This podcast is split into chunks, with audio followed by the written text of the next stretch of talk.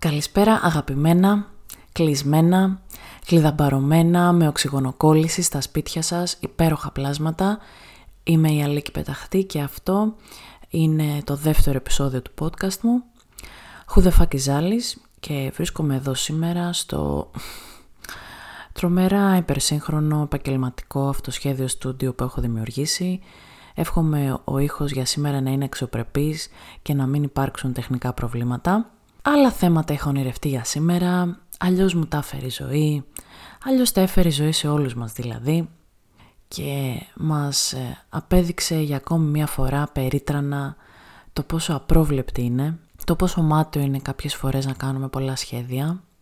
Και όπως είδα και χθες τα παράστα, που τα είδα τα παράστα και είναι ταινιαράρα, σκηνοθεσιάρα, σκηνοθεσιαραράρα, έλεγε ότι το καλύτερο σχέδιο είναι το κανένα σχέδιο. Έρχομαι λοιπόν και εγώ σήμερα με κανένα σχέδιο να μοιραστώ μαζί σας έτσι, το πώς βιώνω όλο αυτό, το πώς νιώθω μέσα σε όλη αυτή την κατάσταση γιατί νομίζω οι περισσότεροι ασχολούμαστε με το τι κάνουμε μέσα σε αυτή την κατάσταση, πώς περνάμε το χρόνο μας για να μην βαριόμαστε ή διαβάζω αυτά τα υπέροχα απαράδεκτα άρθρα ε, πέντε συμβουλές για να μην σκοτώσετε τα παιδάκια σας και να περάσετε δημιουργικό χρόνο ή δέκα τρόποι για να ζήσεις την καλύτερη καραντίνα της ζωής σου ή τέλος πάντων συμβουλές για το τι να κάνεις μέσα στο σπίτι σου. Εγώ είπα λοιπόν να εστιάσω στο πώς νιώθω και πώς βιώνω όλο αυτό και να πω έτσι και κάνα δυο πράγματα που παρατήρησα.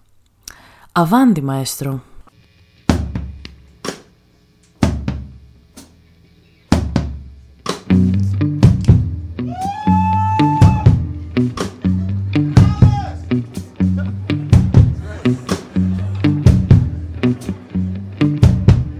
That's correct. This is Alice.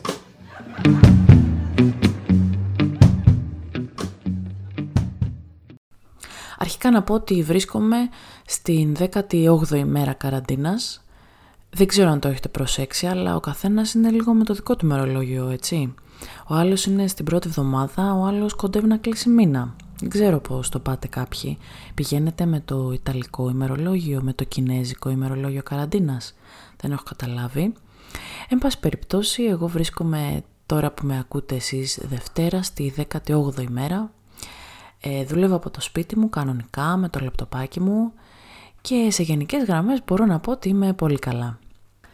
Ε, μου λείπει αρκετά ο χορός μου σίγουρα ε, μου λείπει και που δεν κάνω μαθήματα από κοντά και που δεν έχω έτσι πολύ χώρο εδώ μέσα στο σπίτι να χορεύω και που τα μαγαζιά είναι κλειστά και δεν πηγαίνουμε στα αγαπημένα μας Latin Party να ξεβιδωθούμε αλλά εντάξει, αντέχω.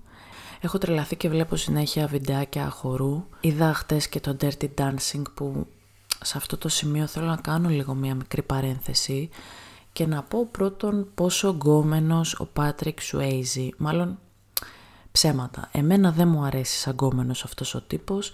Καταρχάς όλοι οι τύποι των 80's μπορώ να καταλάβω την ομορφιά τους αλλά δυσκολεύομαι να τους πάρω στα σοβαρά με αυτά τα μαλάκια με αυτές τις χέτες, με αυτό το ξάσιμο, πολύ λακ, πολύ όγκος, πολύ καουκά.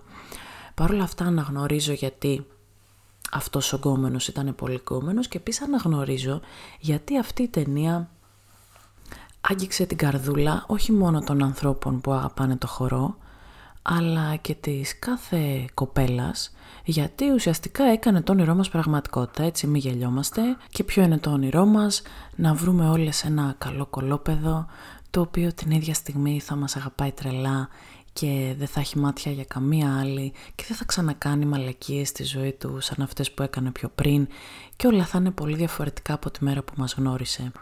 Δηλαδή θα καταφέρει να συνδυάσει με τρομερή επιτυχία και το είμαι ο cool της παρέας, είμαι πολύ ωραίος, είμαι χορευταράς, είμαι και λίγο αλήτης και ελεύθερο πνεύμα, αλλά ταυτόχρονα είμαι πιστός, δεν κάνω μαλακίες, σε θέλω εσένα και μόνο εσένα, ε, στο όνομα του Πατρός και του Ιού και του Αγίου Πνεύματος.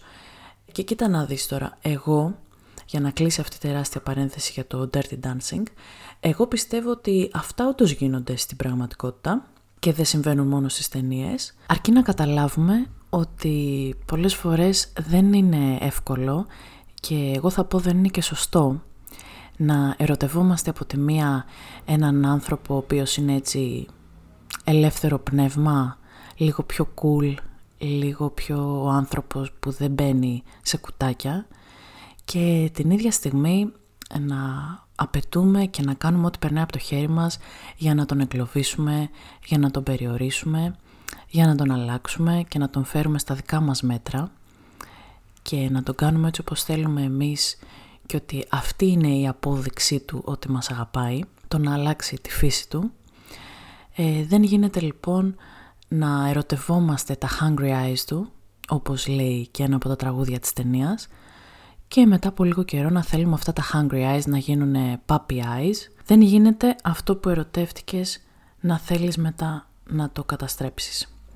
Αυτό πιστεύω εγώ και κλείνω αυτή τη τεράστια παρένθεση και επιστρέφω στα του κορονοϊού και στο πώς νιώθω μέσα σε όλη αυτή την κατάσταση. Να πω λοιπόν ότι ξεκίνησα με χαρά, χαρά που θα είμαι σπίτι, ε, χαρά που θα δουλεύω από το σπίτι και θα έχω έτσι ίσως περισσότερο χρόνο ε, και λιγότερο άγχος. Εν τέλει διαπίστωσα ότι είχα περισσότερο άγχος για πολλά πράγματα, όπως το να είμαι παραγωγική στη δουλειά μου, ξέρεις, να μην σταματήσω να έχω ιδέες και να μην φαίνεται ότι επειδή δουλεύω από το σπίτι δουλεύω και λιγότερο, να μην αφήσω το χορό, να γυμνάζομαι, να μην γίνω μπουχές να διαβάζω βιβλία που έχω αφήσει, να δω καμιά σειρά, να ξεκινήσω ταινίες. να να να, έχα βάλει 15 να να να να να και σε συνδυασμό με το ότι μπαίνω στην παγίδα του Instagram που όλοι κάνουν ασταμάτητα πράγματα όλη μέρα η άλλη μέσα σε μια μέρα είχε πλύνει όλο το σπίτι είχε κατεβάσει τα καλοκαιρινά, είχε παίξει πιάνο, έκανε δύο ώρες γυμναστική, έχει κάνει δύο παιδιά και εγώ δεν έχω κουνηθεί ακόμα από τον καναπέ. Και αναρωτιέμαι λοιπόν σε αυτή τη φάση, είμαι εγώ που έχω το πρόβλημα και δεν θέλω να κάνω τίποτα. Και την ίδια στιγμή που αναρωτιέμαι, κράζω και τον εαυτό μου που δεν κάνει τίποτα και δεν θέλει να κάνει τίποτα. Και κάνω λοιπόν τη διαπίστωση ότι αυτό συμβαίνει γενικά στη ζωή μου. Ποιο είναι το αυτό, ότι πολλές φορές δεν αφήνω τον εαυτό μου να μην κάνει τίποτα και δεν του επιτρέπω καν να μην θέλει να κάνει το απολύτως τίποτα. Πάντα πρέπει να είμαστε ενεργοί, πάντα πρέπει να είμαστε δραστήριοι, ορεξάτοι, καθόλου βαριεστημένοι, να έχουμε πολλά ενδιαφέροντα, να μην είμαστε βαρετοί άνθρωποι και και και και και. Οπότε καταλήγουμε να φορτωνόμαστε με ένα σωρό πράγματα από τα οποία θέλουμε να κάνουμε τα μισά ή πράγματα τα οποία δεν μας αρέσουν αλλά αρέσουν στους άλλους οπότε αναγκαστικά θα αρέσουν και σε εμάς και δημιουργούμε λοιπόν κάποιες ψεύτικες ανάγκες, κάποιες ψεύτικες υποχρεώσεις και όλο αυτό χειροτερεύει καθημερινά και δεν νιώθουμε έτσι ήρεμοι και δεν νιώθουμε καλά με τον εαυτό μας. Πρόσφατα ε, λέω στον Αντώνη, του λέω θέλεις να πάμε στο καινούργιο μουσείο το Γουλανδρή; Και μου λέει εννοείται μου λέει πως θέλω, έχω ακούσει τα καλύτερα, πρέπει να είναι γαμάτο να πάμε. Λέω τέλεια ρε, και εγώ έχω ακούσει πολύ καλά λόγια και ενώ δεν έχω κανένα έτσι, γενικά δεν έχω καμιά, κανένα κόλλημα να πηγαίνω στα μουσεία. Σε αυτό ήθελα όντως να πάω πάρα πολύ. Πάμε λοιπόν. Ε, δεν έχεις δει άνθρωπο να περπατάει πιο γρήγορα στη ζωή του. Έχει πάει όλο το ουλανδρί τάπα. Δεν έχει σταματήσει σε κάποια φάση αφού είμαι τρεις ορόφους πίσω και δεν ξέρω πώς έγινε και συναντηθήκαμε, του λέω κόψιμο, έχει συμβεί κάτι, να φύγουμε; Μου λέει, όχι ρε, μου λέει, απλώς εντάξει εγώ γενικά τα βαριέμαι τα μουσεία, έτσι έρχομαι και τα περνάω γρήγορα να τα τελειώνω να φεύγω. Κατάλαβες τώρα τι έχει γίνει. Αρχικά ο άνθρωπος δεν είναι στα καλά του και σου λέει στην αρχή ότι θέλει να πάει και μετά εν τέλει διαπιστώνεις ότι δεν θέλει και καταλαβαίνεις ότι έχει πάει από ψυχαναγκασμό απλώς και μόνο για να πει ότι εντάξει δεν είμαι πλέμπα ρε παιδί μου, δεν είμαι κανάς άσχετος, πηγαίνω κι εγώ σε μουσεία. Ή ο άλλος πηγαίνει θέατρο για να μας πει ότι παρακολουθεί θέατρο. Ο άλλος διαβάζει βιβλίο με το ζόρι. Παιδιά ξέρω άνθρωπο Μαλάκα ξέρω άνθρωπο που διαβάζει βιβλίο και περνάει σελίδες.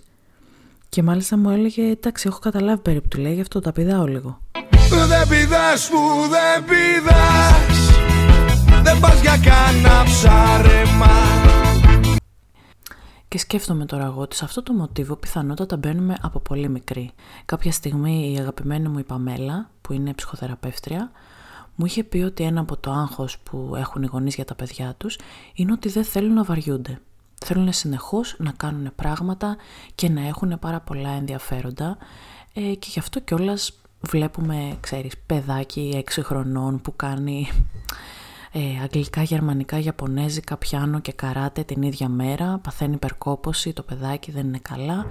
Ή θα ξεχάσω εγώ που τότε ήταν πιο αθώες εποχές το 90, αλλά και πάλι θα ξεχάσω εγώ που ήμασταν καλοκαίρι, χαλκιδικοί, με διακοπές, με γιαγιάδες, παππούδες, αδερφό, ξαδέρφια και τα λοιπά, ξέρεις, όλη μέρα θάλασσα, παιχνίδι. Και μου παίρνανε οι γονείς μου αυτό το βιβλιαράκι το απαράδεκτο, δεν ξέρω εσείς αν το κάνατε, το οποίο βιβλιαράκι τέλος πάντων ήταν για να κάνεις, ε, να φρεσκάρεις λίγο όλα αυτά που έχεις μάθει, έτσι ώστε όταν γυρίσεις το Σεπτέμβρη να μην είσαι ένα βόδιο όρθιο, να θυμάσαι και δύο πράγματα ρε παιδί μου. Το οποίο επειδή ήθελα σήμερα να το αναφέρω στο podcast, ε, και αν έχεις το Θεό σου, το βιβλιαράκι λεγόταν «Χαρούμενες διακοπές». Δηλαδή είστε αλήτες και έχετε θράσος που βγάζατε βιβλιαράκι «Χαρούμενες διακοπές» με ασκήσεις για το καλοκαίρι, να πίζουμε καλοκαιριάτικα μεντάλια τον ήλιο αντί να παίζουμε σαν όλα τα φυσιολογικά παιδάκια και κάπως έτσι μπαίνεις σε ένα τρυπάκι από μικρός ή πιο μεγάλος ότι δεν κάνω τίποτα σημαίνει ότι είμαι ένα σκουπίδι όρθιο. Οπότε στην πορεία αρχίζω και γεμίζω με πράγματα τα οποία δεν τα θέλω. Έκανα λοιπόν αυτή τη διαπίστωση και ευτυχώς την έκανα γρήγορα και έφυγα από αυτή την ψυχανάγκα και μπορώ να πω ότι τώρα βρίσκομαι στη φάση της ηρεμίας. Σε αυτή τη φάση του απόλυτου κενού. Είναι λίγο αυτή η αίσθηση πως όταν κάθεσαι στη θάλασσα εκεί στην άμμο και βλέπεις τα κυματάκια, βλέπεις τη θάλασσα ήρεμη που σου παίρνει όλες τις σκέψεις, σου παίρνει όλους τους προβληματισμούς. Νιώθω λίγο αυτό το πράγμα, αυτή την παύση. Και έχω όντως πραγματικά ανάγκη για μία παύση.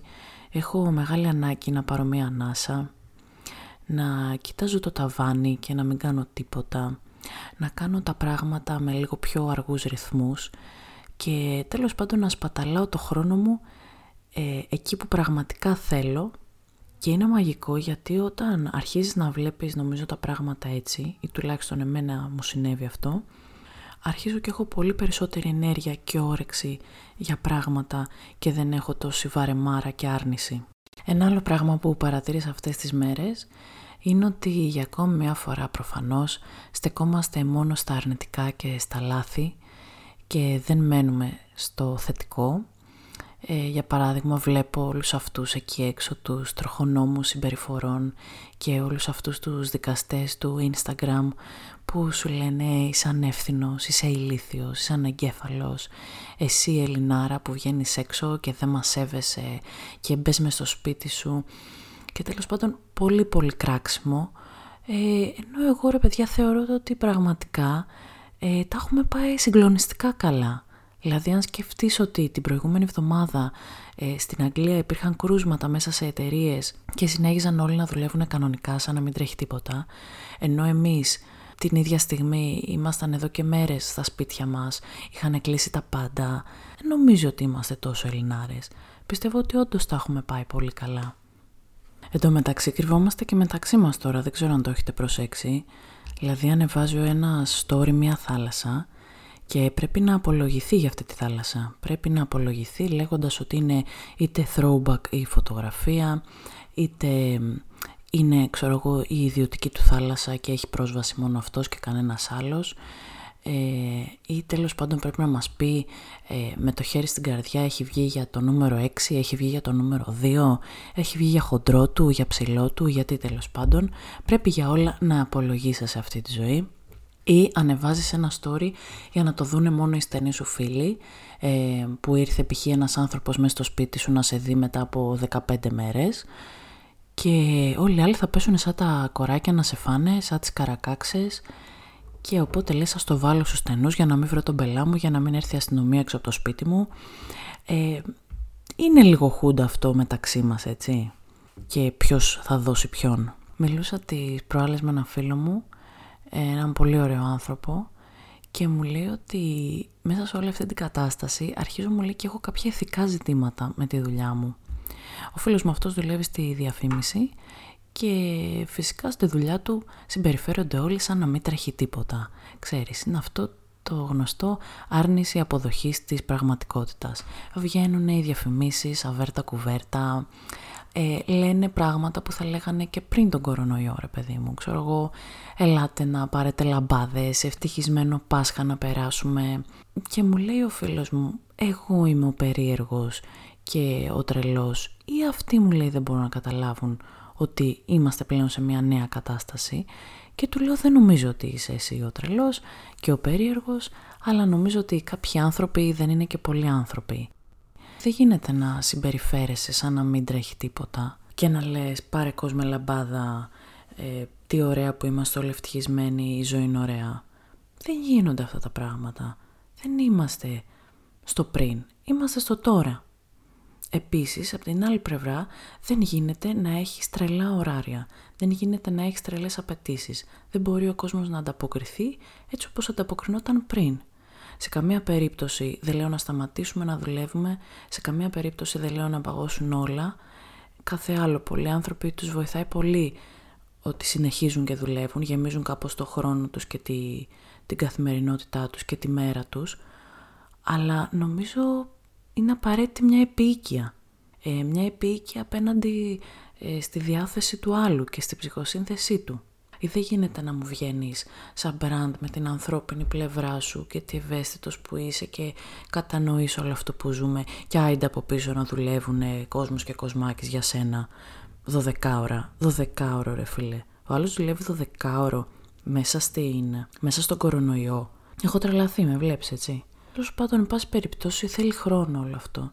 Θέλει χρόνο να το καταπιείς, θέλει χρόνο να το καταλάβεις. Είναι πολύ καλό να πέσουν λίγο οι ρυθμοί. Είναι πολύ καλό να πάρουμε όλοι μια παύση. Και θα μου πεις γλυκούλα μου, άμα θέλεις παύση και αν θέλεις να πέσουν οι ρυθμοί και να σεβαστώ ότι χρειάζεται περισσότερο χρόνο και δεν μπορείς να ανταποκριθείς το ίδιο και εγώ δεν μπορώ να ανταποκριθώ και να σε πληρώσω το ίδιο. Χαίστηκα ρε φίλε. Αλήθεια τώρα, μη και με πληρώσεις. Είναι πολύ πιο τίμιο να σου πει ο εργοδότης ότι αφού αλλάζουν τα πράγματα και έχουμε νέα δεδομένα πλέον, προφανώς θα αλλάξουν και κάποια πράγματα που ίσχυαν πριν. Θα το καταλάβω. Δεν ζω σε άλλη πραγματικότητα. Και επίσης νομίζω ότι είναι και μια έτσι καλή ευκαιρία για επαναπροσδιορισμό. Είναι μια καλή ευκαιρία για έναν παγκόσμιο διαλογισμό. Και εγώ θα εξακολουθώ να παρεμένω αθεράπευτα ρομαντική και να πιστεύω ότι μετά από όλο αυτό Εννοείται κάποιοι ανεγκέφαλοι θα μείνουν ανεγκέφαλοι και κάποιοι θλιβεροί θα γίνουν ίσως ακόμα πιο θλιβεροί. Αλλά έχω την εντύπωση ότι και κάποιοι που βρίσκονται στην αντίπερα όχθη και έχουν μία κλίση στο να βλέπουν τα πράγματα με ένα άλλο μάτι, ε, νομίζω ότι τη ζωή θα τη δούμε λίγο διαφορετικά και ίσως βγούμε από όλο αυτό λίγο πιο σοφοί. Κλείνω το σημερινό μου podcast ε, και δανείζω με κάποια λόγια που διάβασα και μου άρεσαν πάρα πολύ ε, είναι από μια συνέντευξη στη Life που έδωσε ο Στέφανος Ροζάνης. Είναι ένας κύριος που δεν τον γνώριζα αλλά είναι συγγραφέας και καθηγητής φιλοσοφίας ο οποίος είπε «Αυτό που ζούμε τώρα και το χαρακτηρίζω θλιβερό είναι όταν ακούω τη φράση πώς θα αντέξει η οικονομία. Εάν δείτε τους νόμους και τους περιορισμούς που έχουν επιβληθεί, θα διαπιστώσετε ότι προφανώς και δεν έχουν τεθεί για την προστασία του ανθρώπου, αλλά για τη διάσωση της οικονομίας. Ο άνθρωπος έχει μπει εδώ και δεκαετίες σε δεύτερη μοίρα. Η οικονομία προηγείται των πάντων. Ακούμε εμφατικά όσο λιγότερες ανθρώπινες απώλειες έχουμε, τόσο καλύτερα για την οικονομία. Και συνεχίζω με τη συνέντευξη ενός άλλου φιλόσοφου και συγγραφέα που επίσης μου άρεσε πάρα πολύ, μου το στείλει μάνα μου αυτό, λέγεται Στέλιος Ράμφος αυτός ο κύριος και του λέει ο δημοσιογράφος «Ως εξοικειωμένος με την απομόνωση έχετε κάποια συμβολή για εμάς που με την καραντίνα βιώνουμε μια νέα συνθήκη; Βεβαίως, απαντάει, είναι μια μεγάλη ευκαιρία να αρχίσουμε να γυρνάμε το χρόνο προς τα μέσα μας. Διότι η εξωστρέφεια έχει και αρνητικά. Κυνηγάμε το έξω και ξεχνάμε το μέσα. Κυνηγάμε το αποτέλεσμα και ξεχνάμε τα όρια. Ε, νομίζω είναι ώρα να τα ξανασκεφτούμε. Θεωρώ ότι μέσα σε αυτή τη γενική δυστυχία υπάρχουν εξαιρετικές ευκαιρίες. Του λέει μετά, τέταρτη μέρα καραντίνας, ήταν αρχή καραντίνας αυτή η συνέντευξη, τέταρτη μέρα καραντίνας και ήδη έχει αρχίσει να εμφανίζεται ένας εκνευρισμός σε συνδυασμό με μια κατάθλιψη σε αρκετούς. Το καταλαβαίνω απόλυτα, λέει, είναι άνθρωποι που είχαν δύσκολες σχέσεις με τον εαυτό τους. Προχωρούσαν σε υποκατάστατες ενέργειες και σχέσεις για να κρύψουν την εσωτερική πίεση. Τώρα είναι υποχρεωμένοι να σταθούν ενώπιοι ενώπιης. Άρα θα καταλάβουμε αν πραγματικά φταίγαμε για πράγματα που αποδίδαμε σε άλλους. Ήταν οι συνηθισμένες υπεκφυγές που τις αντιμετωπίζαμε με την εγκύτητα. Ξεπερνούσαμε προβλήματα βγαίνοντας από τον εαυτό μας. Τώρα το μεγάλο στίχημα είναι ότι πρέπει να μάθουμε την απόσταση. Αυτή η απόσταση που σημαίνει να σκεφτούμε περισσότερο, να στραφούμε μέσα μας και να μάθουμε στο αργό. Η μεγάλη ταχύτητα μας είχε μάθει σε κάτι γρήγορο, που ήταν ένα περιτύλιγμα του αγχώδους. Τώρα ήρθε η ώρα για το αργό. Αργά διαβάσματα, αργά ενδιαφέροντα, να σκεφτόμαστε πολύ τα πράγματα, να τα ζυγίζουμε. Εκεί που κυνηγούσαμε αποτελέσματα, τώρα πρέπει να πλουτίσουμε το χρόνο με μεγάλες στιγμές. Αυτά είχα να σας πω για σήμερα. Άλλο ένα χουδοφακιζάλης έφτασε στο τέλος του. Σας ευχαριστώ πραγματικά μέσα από την καρδούλα μου που με ακούσατε. Σας ευχαριστώ και για τα πολύ ωραία μηνύματα που μου γράψατε στο πρώτο και με εμψυχώσατε και μου δώσατε έτσι πολύ αγάπη και δύναμη. Κλείνω και εγώ λοιπόν με κάποιες λέξεις. Δύναμη, κατανόηση, παύση, ηρεμία, σύνδεση με τους γύρω και με το τώρα. Σύντομα και πάλι να αγκαλιαστούμε πολύ σφιχτά και να φασωθούμε μεταξύ μας με πολύ πάθος. Φιλιά πολλά και σκέψεις λίγες. Alice.